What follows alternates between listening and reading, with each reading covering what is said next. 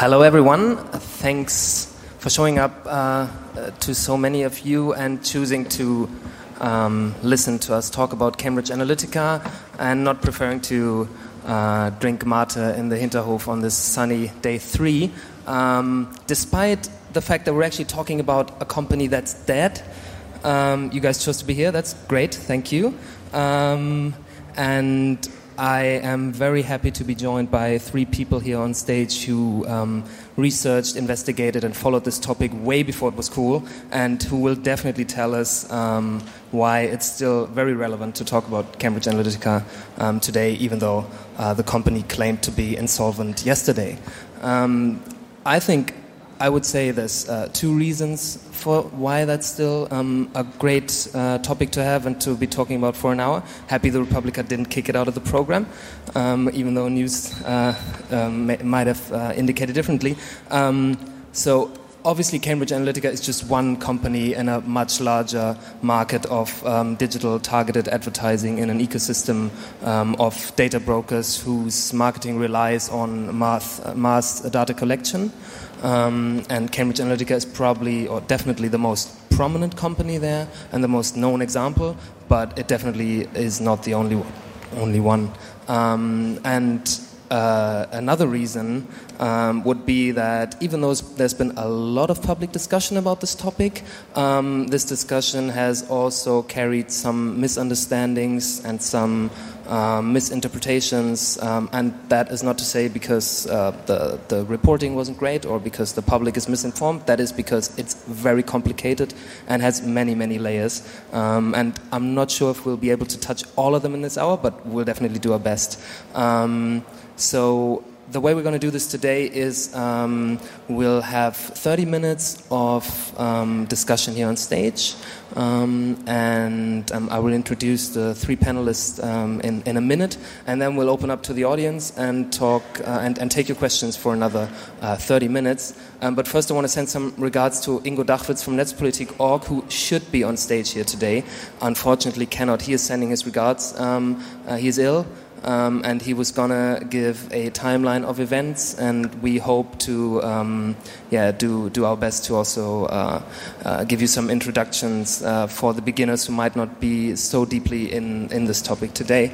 But we're very happy to also take basic questions, as we all acknowledge that it's a complicated topic.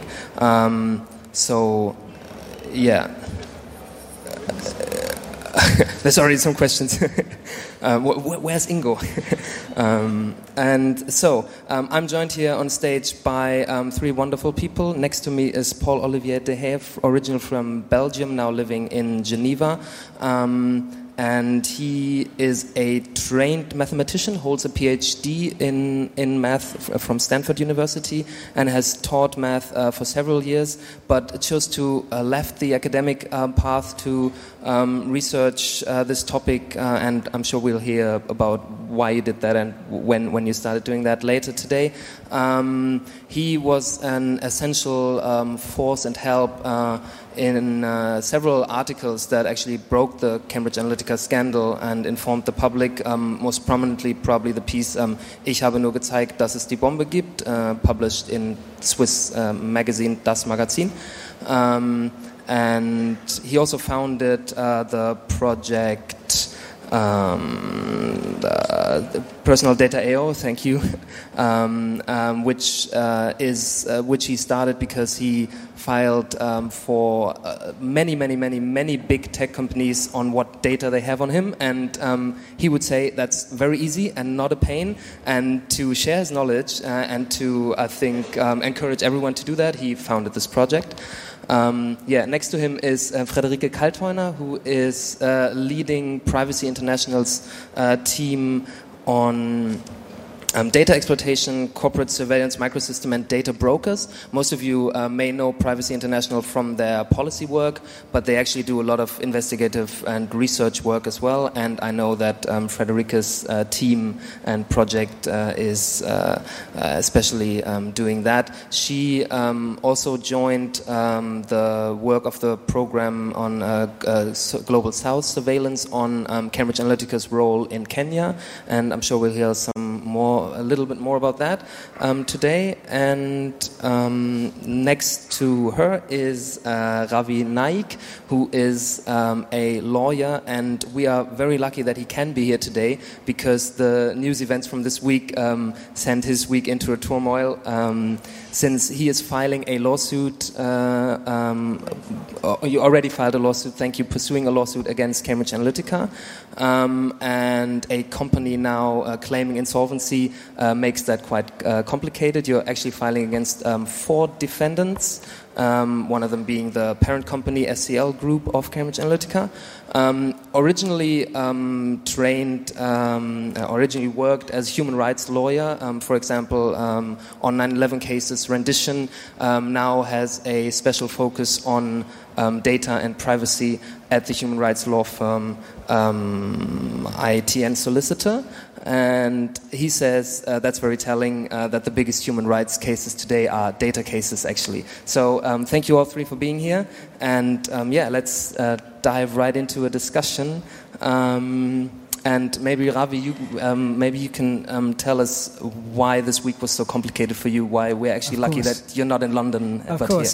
It was touch and go yesterday. I was texting Frederike saying, I'm not sure if I can come because this company's made this announcement saying that they had become insolvent. It wasn't very clear from the press release who was insolvent or what the consequences of that would be. What we understand from the press release is 2 companies have declared themselves insolvent, both of whom are defendants in the claim. One's SCL Elections and one's Cambridge Analytica. SCL Elections owns Cambridge Analytica, as far as we can tell, and SCL Elections is a subsidiary of SCL Group.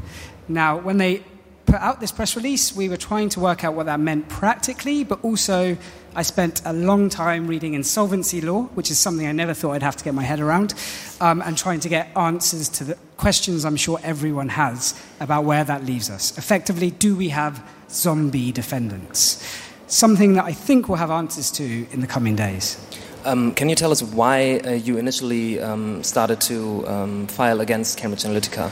Of course. Well, I'm a lawyer, so it's not me filing against them. It's not my suit. I'm acting on behalf of an individual, David Carroll. I act on behalf of a number of individuals, but David has taken the lead. And he's really taken a lead and a stand for all of us, because what he's doing, he's trying to get answers to the questions that have been abound on this issue for a long time. What data is held? How was it used? Who was it given to? He's trying to work out whether the news that we hear matches up to the reality of what the companies did. Now, it's only taken people like David, investigative journalists, people like Paul, to start to scratch at the surface of what's been going on. But it's taken David Carroll to put himself, and at personal cost, to ask these questions and say, I will take you to court to understand what you've been doing.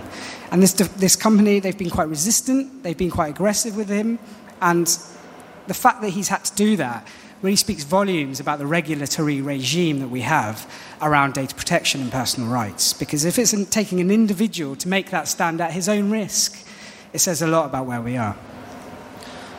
Paul, let's talk about your work and your contact with Cambridge Analytica. When did you hear about them first? What was your first contact with them? So I first heard about them from an article in December 2015 in The Guardian magazine, describing the work they were doing for Ted Cruz at the time in the US elections. Now, immediately, I knew about psychographic profiling, so this idea that you can profile people based on Facebook likes, because I had read the original research that informed that. But I also knew about data protection law, and I knew about what Obama had done in the 2012 campaign. So immediately it sort of clicked that this was a UK company processing data about millions of people, their political sensitivity, psychographic traits. It was a fantastic opportunity to shed some light on what was being done there. And I was very disappointed that there was no follow-up article to that December article. And so I started just looking myself into as much, trying to find as much information as I could. And it snowballed really from there. And your weapon of choice is filing, asking the companies for their data. Isn't that scary sometimes? Which company was maybe the scariest? Well, so it depends. It depends what the circumstances are and what exactly I'm trying to achieve. But in this particular case, we have a company that is not afraid to lie to the press. It's regularly lying to the press. It's also regularly, since it has started lying to elected officials that conduct hearings. Alexander Nix, the CEO, has lied, demonstratively lied in US Congress as well. But what you can do, one thing you can do is you can ask as an individual direct questions to the company as to what data that company holds about you, what processing they're doing, and who they are giving it to. A lot of different, very intrusive questions, actually. This is a right we've had for more than 20 years, all of us in Europe. It's a right that also applies to foreigners if their data is processed in Europe, but it's a right that has gone into complete disuse. So as a consequence of that, if you don't exercise your rights, you lose them, essentially. You have to really fight. And so that's indeed my weapon of choice. And what I started doing is trying to find individuals in the US who were willing to step up and start exercising their rights with respect to that company, with the hope that it could shed some light on the whole data ecosystem in the US and maybe generate some kind of discussion across the Atlantic on those issues. Turns out it worked pretty well.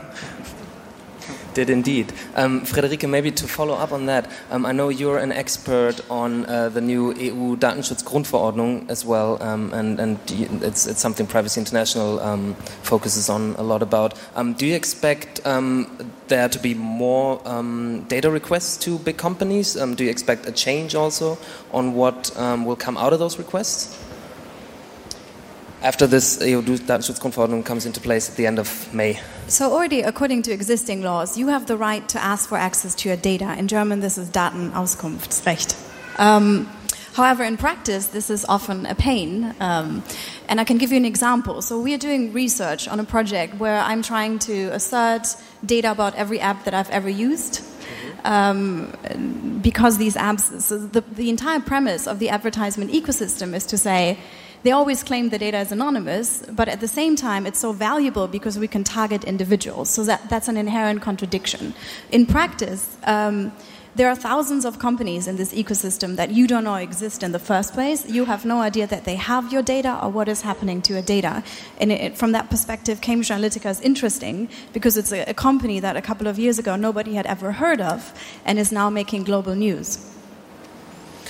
Maybe can you talk about in what countries Cambridge Analytica has been active? I know you guys at Privacy International researched their role in the Kenyan elections. Everyone will probably know the discussions about the role in the Trump election and in the Brexit campaign, but that's not everything. So my colleagues who work, who have Kenya expertise, together we did an investigation last year into the Kenyan election. And what we uncovered is that a company called Harris Media was behind very hateful online videos that were being played out on Google, actually. And we had information that Cambridge Analytica was involved, but couldn't confirm this. And now in Channel News 4 reports that aired over the last couple of months, this had been confirmed by a senior executive, their involvement. But the reports are about many countries around the world, and I think this is really important because there's a neo-colonialist component to this. Many countries around the world have zero data protection or privacy laws. Kenya is one of them. And what we're seeing is that global companies use these places with poor regulation as a testing ground.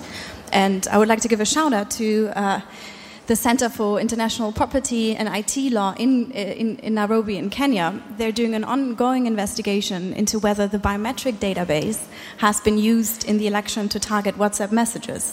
With our data protection law, there's zero restriction on what can happen to such sensitive data. And at an international level, it's also worth highlighting that the parent company of Cambridge Analytica is called SCL Group. And in this umbrella of companies, there's one called SCL Defense, which is basically a military contractor working in the emerging field of information warfare. So it's really this idea that if you control information, you control part of the battlefield. And that's really where they're active, both in an offensive role, sometimes doing PSYOPs operations across the world, in Afghanistan, in Libya, for instance, but also in a sort of defensive role, where they will help, this is what they do, where they help Baltic states and Slavic countries to build better social media monitoring for fake news, disinformation, malinformation, all this type of information manipulation operations in a defensive role, both against the Russians, but also ISIS when it was, you know, rising up and trying to recruit on social media. So that's a big part of why that company was interesting and can be deemed to be different from regular digital marketing firms. It's, of course, they're only exploiting expertise that they build in the commercial sector for military goals, but the fact that this expertise already exists in the commercial sector is maybe the core of the problem. Frederike, can you tell, let's talk about some misconceptions and misinterpretations about this whole scandal. Can you maybe say how advertising, targeted digital advertising is actually different to what advertising has always been? Because that's something people say, well, this is just advertising. How is this different? What does targeted advertising actually give a different quality than other traditional marketing? In two sentences, yes. So I think it's very interesting. The New York Times published an article recently on the history or the involvement of advertisement on Facebook. And what is so fascinating is that personalized advertising has become exponentially more invasive over time. You're being tracked. We know that we're being tracked around the web. People are like more or less aware of the fact that cookies exist. There is less of an awareness about the trackers that exist in apps, about the role that data brokers have in this ecosystem. The bottom line would be this is not just about ads.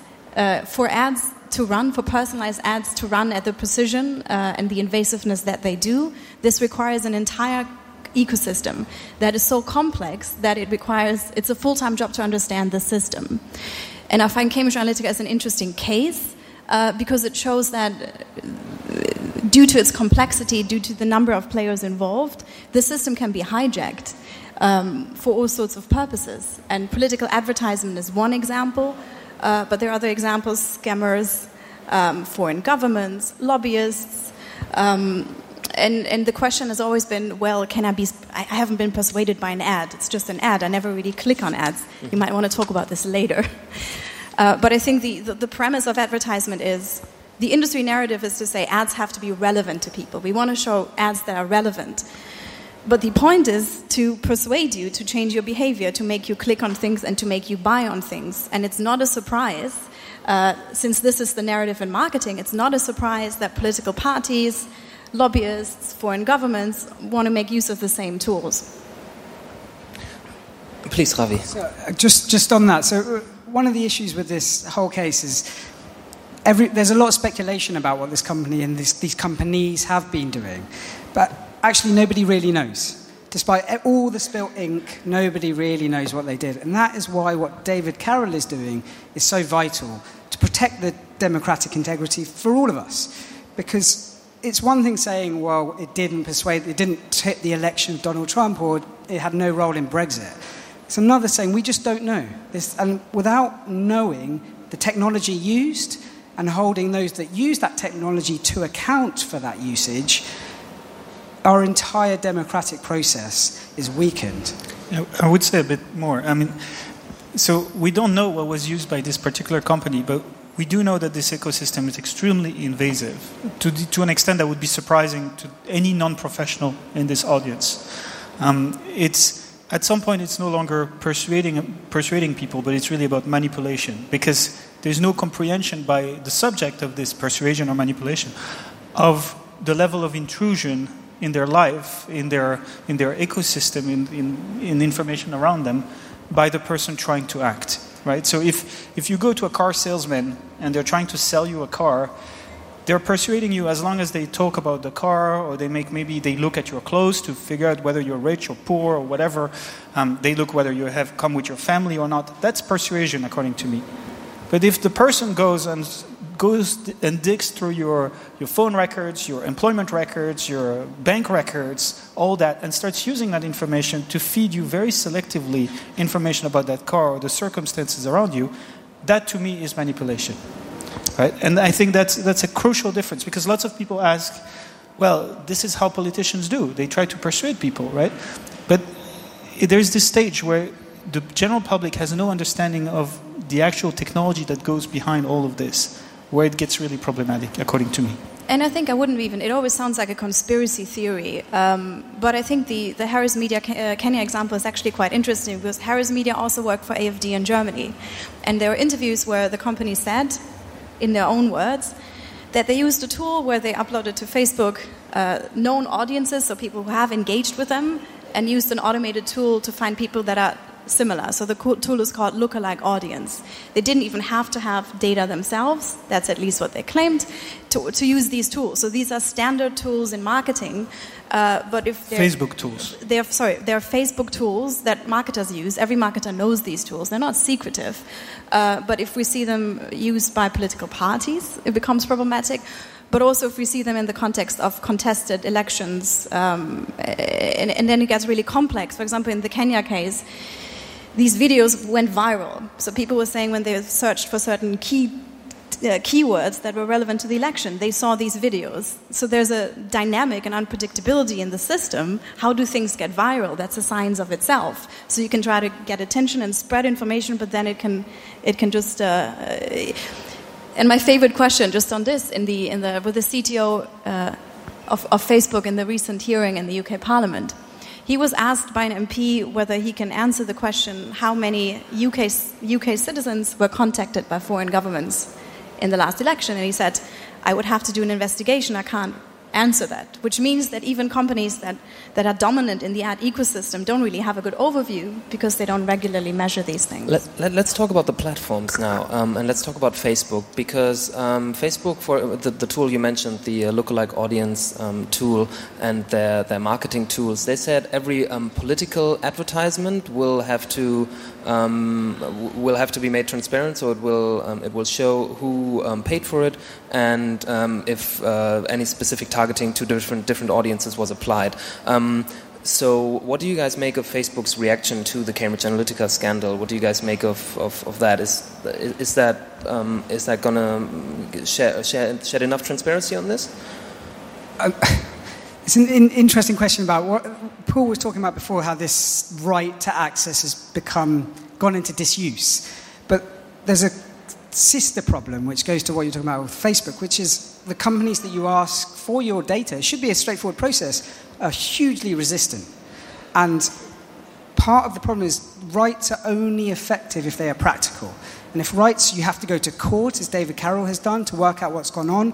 Or with Facebook, it's taken this crisis for them to even begin to explain information that they had ready access to. That in of itself is a problem. And it's a problem people shouldn't have to go to lawyers to assert their basic rights. And that's a societal problem. That's something that regulators really need to recalibrate. Because if you are completely in control of the information as a company and an individual is trying to get access to that, it should not take a court case to even begin to open that door.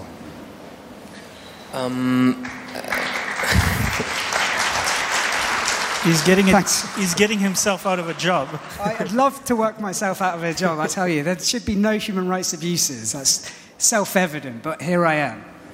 Let's, for maybe the last 10 minutes of us discussing here on stage before taking you guys' questions, let's talk about how we as a society, how politics need to move on now.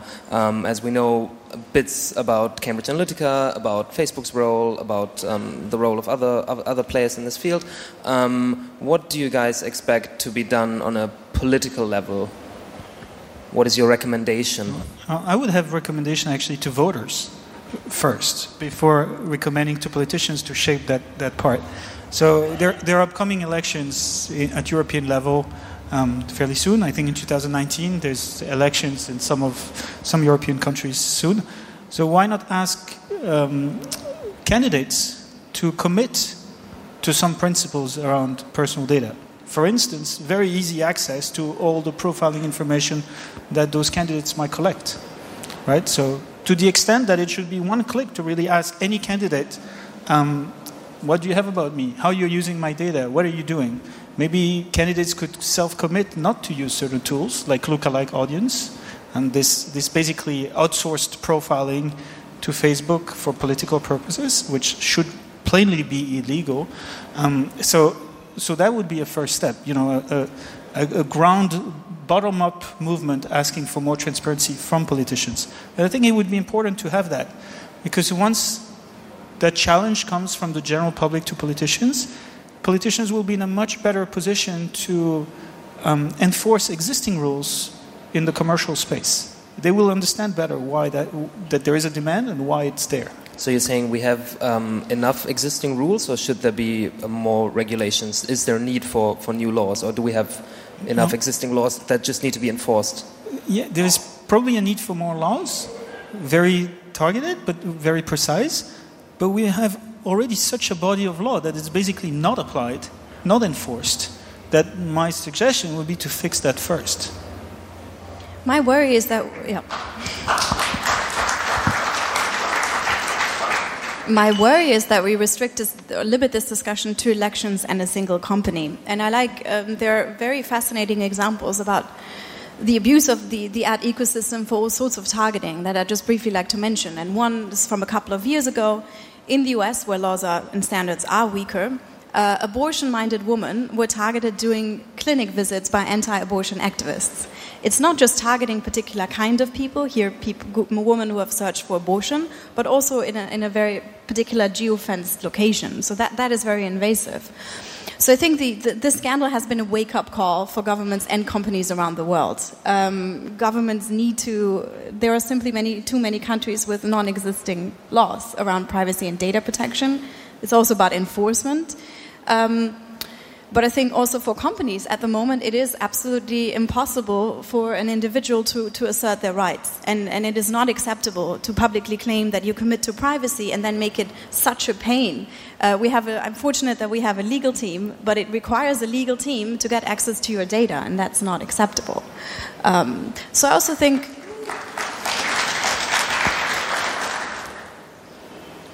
one thing to add, I think what was also fascinating about this, we talk about data as the new oil, but we also need to talk about data as a liability, as something that can be quite toxic for a company. And what this scandal shows is that data privacy scandals are not a niche, nerdy topic, but they can affect a company's stock market. And there are many more companies who have just not even... Our existing data laws are from the 90s. Let's just remember that. And many companies have not really properly... complied, or they weren't properly enforced. Existing laws were even not properly enforced. And companies need to do a better job in being transparent about what it is that they're doing and being held to account. I guess the big unknown that nobody's talked about yet is the GDPR. It's obviously, there is a sea change, ostensibly a sea change in data protection regulation coming, the general data protection regulations. The GDPR is actually evolutionary rather than revolutionary. A revolution in data rights will come when people start to access and enforce those rights. But my concern is that because of this crisis, and because governments see this as a crisis, as an opportunity to try to insert themselves over companies, where there's been maybe a recalibration between companies, private actors, Google, Facebook, and governments. And governments are now talking about giving regulators, like our Information Commissioner, a whole slew of powers, including the ability to raid companies without a warrant. Now that, I think, is itself a dangerous progression, because in the UK we have a police force that is very regulated, and the powers that they use to raid offices, you require warrant access and things of that nature. So we have to be very careful that any steps the government takes to try to regulate the misuse of data do not overstep the mark and lead to either repressive regulators or a clampdown on free expression. It needs to be a space that's safe for all of us. Last question. Journalists, lawyers, researchers, basically everyone in the public sphere constantly complains about the lack of accountability of big tech companies. Now, we, or most of us, have probably seen the congressional hearing of Mark Zuckerberg, where he was held accountable by politicians, or maybe wasn't. My question to you guys, what was your favorite question of one of the politicians? I know. Or the most remarkable one, maybe, if you don't have a favorite one. My favorite one was when he was asked directly about the download your information tool, which is a tool that Facebook makes available to people. It's obvious that you mentioned that question. It has to make available, yes. But the reason it's my favorite is because of the response, which was basically give twice the same response, that this tool would include all your browsing history that was collected by Facebook, which is not true, that this tool already does it. It's not true. So he came back and corrected his statement, but it was his second or third statement was still not true. And then recently in the UK hearing, the CTO claimed the same, which is just not true. Any Facebook user can look at that hearing and confront with the reality. And you have those people, you know, top of Facebook, who claim something that is plainly untrue in front of those elected officials. I find that amazing.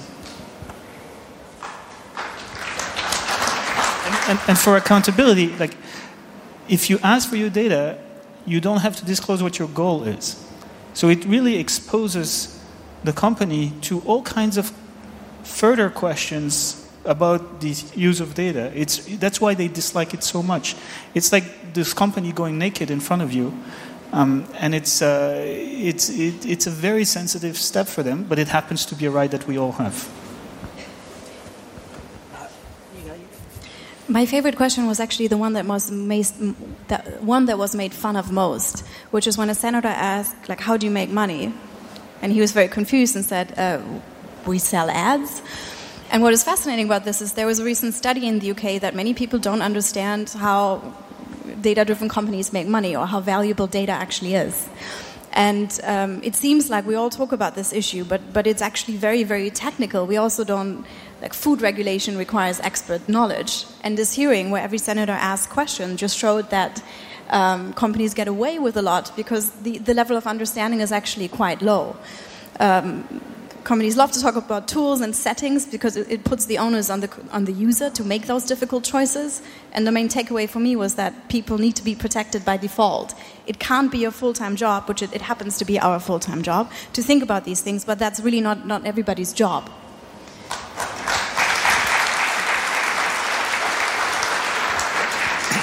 I think for me, my favourite part, didn't get to see it all, but my favourite part was not something that was said, it's rather something that was written, which was someone took a photo of Mark Zuckerberg's notes, and there was a big part and big headlines, and one of the headlines was, GDPR, do not say we apply it. Interesting revelation as to Facebook's approach to the law. Yet.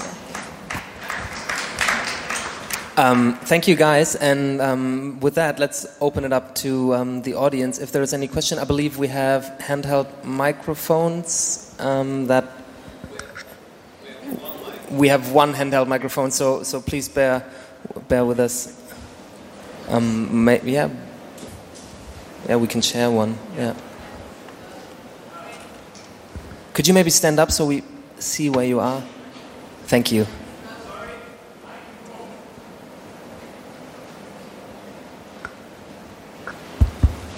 Here we go. Thanks. That was a great panel. I'd like you to comment a bit on terms of use, terms of engagement, whatever we want to call them, because many people believe that they have signed away their rights once they clicked. If you could comment on that. And as we are going into perhaps a more aware kind of future, how do you see us? I mean, it's nice to say go back to the voters, get the politicians to engage, but if they choose not to, what can we do as citizens as we go into many, many elections that will actually determine the kind of laws that will be available to regulate that space? Who wants to touch on that? On the terms and conditions, being a lawyer, it seems obvious for me to answer that. It's quite telling. I don't think I've got the time to sit there and read all of the terms and conditions that you have to use systems that are intricate to our lives. But your data rights cannot be circumvented by terms and conditions. Whatever you click through, you still have a right of access. You still have a right, your basic fundamental data protection rights. I think knowledge of that is actually quite empowering. Knowing that despite what the terms and conditions that go on for hours and hours and hours say, you still have rights. And educating and getting people aware of that will cause a cultural shift, that these terms and conditions should never, ever allow people to think they don't have rights. Just concretely, sorry, I jump in. No, fine. So you go to any privacy policy, you do Control F, you search, you find the word access. If you don't find it, that policy is probably not compliant already. But once you find it, you look at the email address that's next to it, and you can send an email address to a message to that email address and exercise one of 6 or 7 atomic rights that you have. And access is one of them. Erasure is another one, to simplify. And that's, you don't even need to read the policy. You just need exactly. Contact information. So I think we should stop saying forever that we have given away our data, because it's simply not true. My data happens to be in the Cambridge Analytica database, not because I did a personality test, but because one of my 1,300 Facebook friends did. Also sort of like, and as a result of this, this is why this case is so interesting. We always think about data exclusively as the data that we consciously share, and this is what companies love to talk about. We do not talk about the data that's automatically being tracked, and we do not talk about all the inferences and predictions that can be made from this. There is no field on Facebook where you can say, I'm neurotic, I'm depressed. These are things that can be derived from patterns from other data, and to claim that we have given away, like I haven't given away whether or not I'm neurotic, at least not explicitly, and it's simply unfair and absolutely outrageous to claim that we have given away our data. And privacy is not the opposite of being public and sharing and connecting. It's about the fundamental rights you have over your data.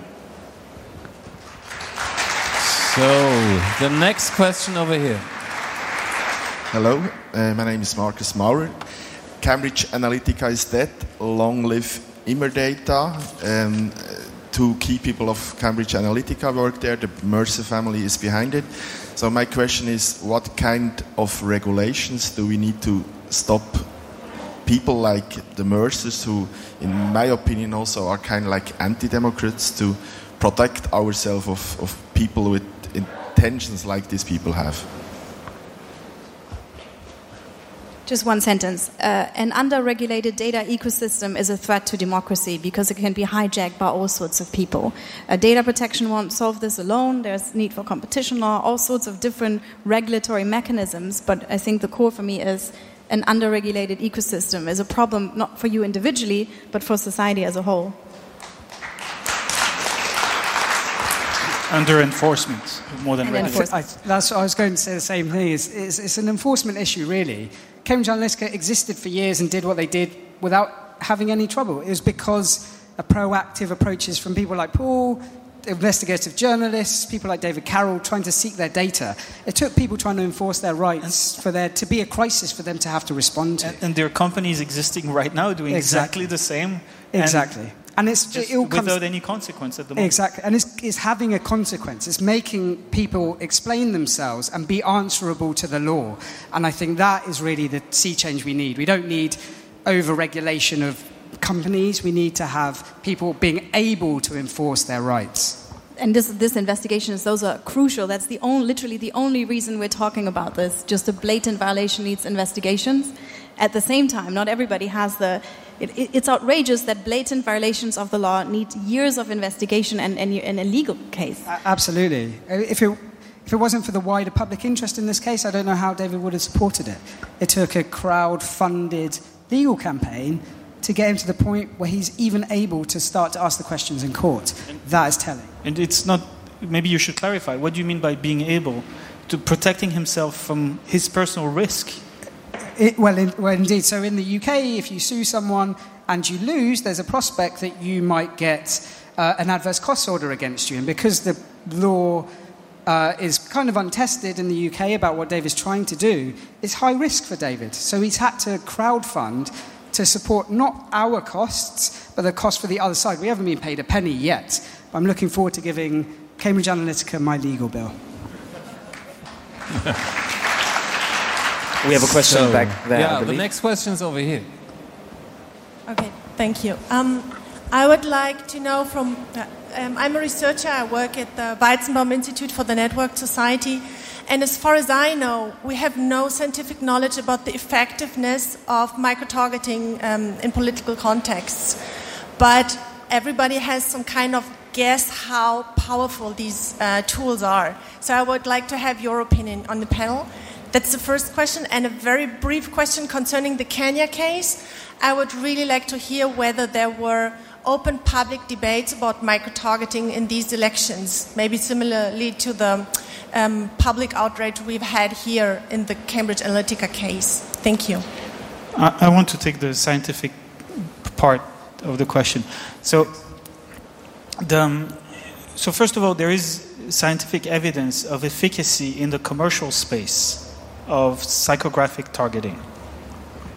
That is a fact. Now, in the electoral context, I would venture that the goal is not so much that you see an ad and you change your mind. That is not the goal, or that a voter sees an ad and changes their mind.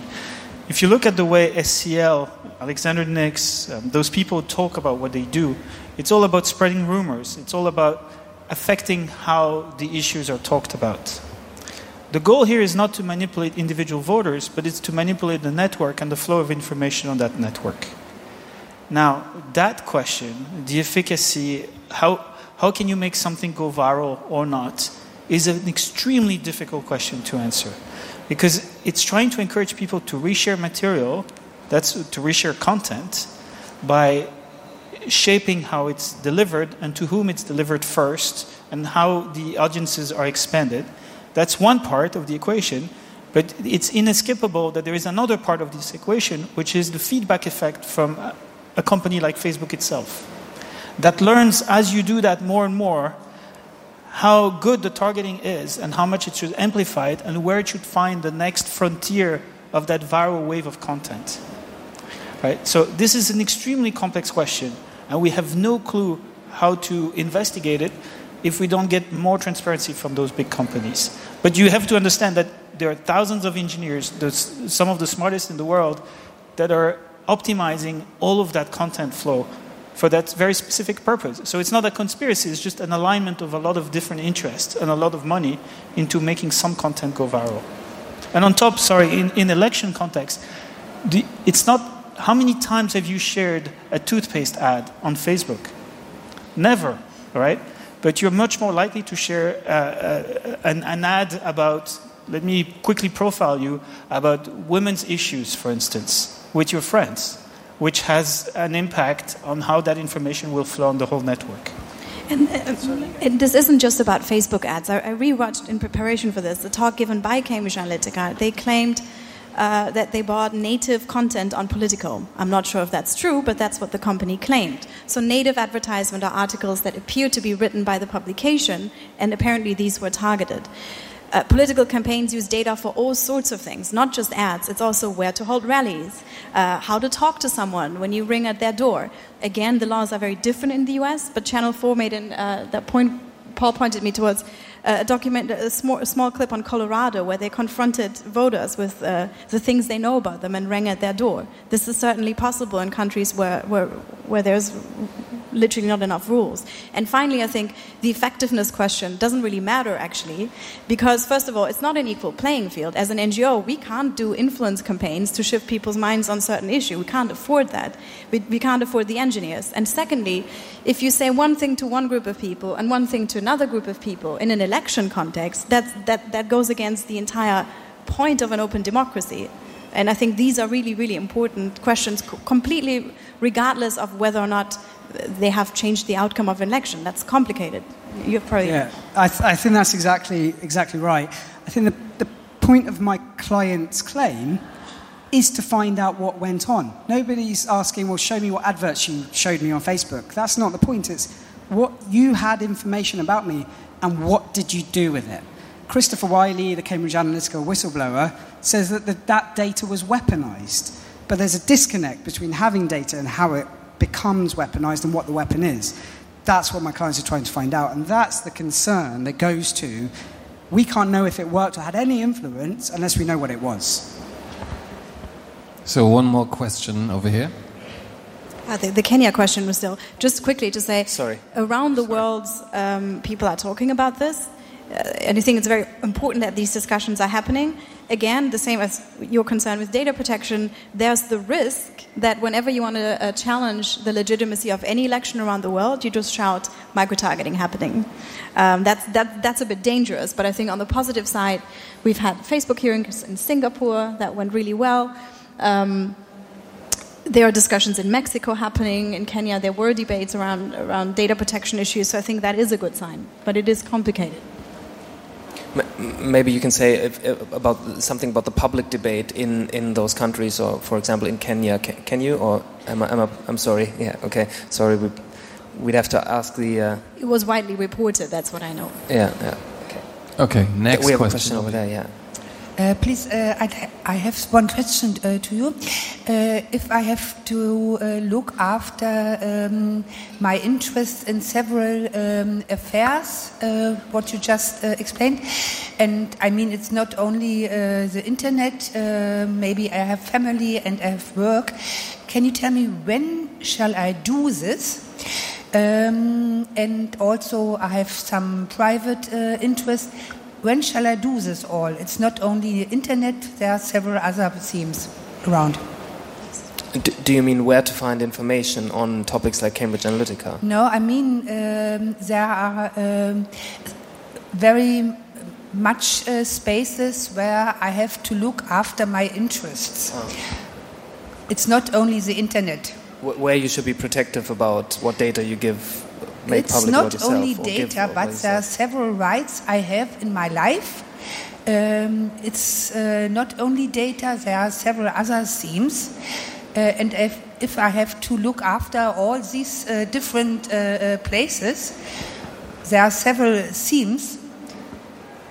So I don't know where to take the time to look in these different places. The burden shouldn't be on you precisely because of that reason. So, why do we have human rights lawyers? Yeah, I mean, Max Schrems makes the point that, so Max Schrems, the Austrian activist, he makes the point that you entered this building, you didn't have to worry about it falling on you. There are building codes, there are rules that, you know, these engineers building this building had to respect. If you go to the restaurant, you buy some food and you eat it, you don't have to start doing your own analysis of the bacteria in the food. Yeah. Right? I mean, it's I love this. There's rules. It's just that software engineering, there's a big quote-unquote on the engineering and software engineering, it seems, at the moment. Can I just ask on that? I'm going to ask a question to you as well, Paul and Frederike. So in the GDPR, it says privacy by design, right? As a lawyer, that means nothing. That is a field day to lawyers to argue amongst themselves as to giving that effect. So I think the question is, well, this shouldn't be something that we have to rely on. Privacy should be part of the design. I'm sure I'm going to try and sue someone for not making privacy by design. I'm sure a lawyer back to me is going to say, that doesn't mean anything. How do you make privacy by design practical? It is a very vague, principle, but I think what's important about GDPR is that it does shift the responsibility and the burden of proof away from you towards data controllers. You have to prove that you're compliant, and that's a massive change. People talk a lot about the fines, but there's the shift of burden, the accountability principle. That's actually even more relevant. Yeah, just on privacy by design, actually we've started to see a trend by companies to use this to their own advantage. So to use the argument that they're doing privacy by design, for instance, to disconnect you from your rights. So Facebook would know about your face, for instance, would know about your browsing history, would know about all kinds of information. All this would be linked together. So your face with your browsing history, or your ad clicking pattern with your browsing history, all that information, but never linked to you or to your user account. So the consequence of this is that basically they can claim this is privacy by design. The consequence is that they still have all the value in their modeling and all of that. They still have it. But you have no way of connecting yourself to that and asserting rights over this. Right? So that means that in the future they could build decisions on some kind of model built on your face, and you have no way of challenging it. Don't know if I've made that clear, but it's a problem. Okay, one more question from here. Hi, thank you for the great discussion. Considering advertising is a big problem here, would you recommend an ad blocker as a method of security? Sorry, I'll take it because I'm on the Acceptable Ads Committee that is run by AdBlock Plus of the company IO that some of you might know about. So I think with ad blockers you have to be very careful because some of them block ads but do not prevent tracking. This is also dark pattern in their design, in their interfaces. So yes, ad blockers are a good solution. They're not a perfect solution, they're a good solution if you don't use the default settings either. And in general, I think we got asked this question all the time. So this is outrageous. What can I do right now? And I understand the sentiment. There are certain things I do myself, and it is important. But the problem of advocating for this is that it's not enough. I'm lucky enough. I have an iPhone. Many people around the world cannot afford this because it's expensive. It offers various opt-out settings out of cross-site tracking, etc. But these are very hard to find. So I think you can use a lot of tools and it does make a difference, but ultimately, and I think what people also don't realize, data come from loyalty cards. The sources are very diverse. There's a little understanding how many trackers apps have, what these trackers do, etc. So it is extremely complex, and I love the food poisoning comparison. Thanks, Max. And one more question. We have time for one more question, yes. Okay. I'm wondering about the different narratives. So if we have the comparison from the Obama campaign, which also used this really sophisticated data analysis, and no one really talked about the negative stuff, but also said, wow, that was fantastic, it was technologically driven, etc., etc. And when Trump used it, the Cambridge Analytica case is really a special one, but there is a different narrative between those two campaigns. And also there's a different narrative about how the economy uses advertising and how politicians use the advertising. So what is your response to that? That you kind of have an hysteria about political parties using data, but not the hysteria about really the economy using all this different party, as you said, like PayPal, etc. This is really crazy because this is, I think, one of the more complex aspects about it, the different narratives about the different data-driven campaigns. It's a systemic issue, and it's hard to explain, but we always say you can tap into the system. The first time I learned about Cambridge Analytica was also in 2015, this Ted Cruz article. This was before Trump. But the reason it made me excited is because in the Snowden documents, there was a document on GCHQ, so the British intelligence service, and their use of or their interest in psychometric data and deriving, inferring that data from all sorts of commercial data. We think of these systems as separate, but the commercial data ecosystem is of interesting to all sorts of people, insurance companies, Russian bots, your own government, your own intelligence agencies. This is a trove of data, and the systems, it allows you to reach people very, very precisely. And I think that's the vulnerability, and that's why I also think the statements Obama made at that time, his campaign manager said, again, not sure if this is true, but he said, publicly bragging, we knew what somebody was going to vote before they knew themselves. I think that's problematic. Should politicians have that much data on their citizens? What happens to that data after elections are over? This has nothing to do with party politics. I think that's highly problematic. And again, to bring in a global perspective, especially in countries with no laws around data at all, this is really worrying. But it's false to say that no one contested. Of course, there were people who were contesting Obama for doing this already. So, for instance, Zeynep Tufekci, who is a New York Times opinions writer, and she has been doing this for years. The problem is that it wasn't being listened to. And, of course, because Trump got elected, a lot more people tapped into the Cambridge Analytica story as explaining suddenly everything about the world, the politics at the moment. But the original harm is in the data collection, in the fact that this goes into a commercial ecosystem without any kind of enforcement of the rules. That's the original harm. And then you can derive it in many different fields. as a lawyer, obviously completely apolitical, so I can say that although Obama obviously utilised these things, the fact that Trump's election has sparked a debate and an investigation and an inquiry, the fact that we're all sat around discussing this issue has to be positive for the public discourse. Just one thing, because it's important to correct, otherwise words might be twisted. Obama did do something different. So there was a difference in what Obama was doing in terms of obtaining consent about getting information about friends in order to share with the friends.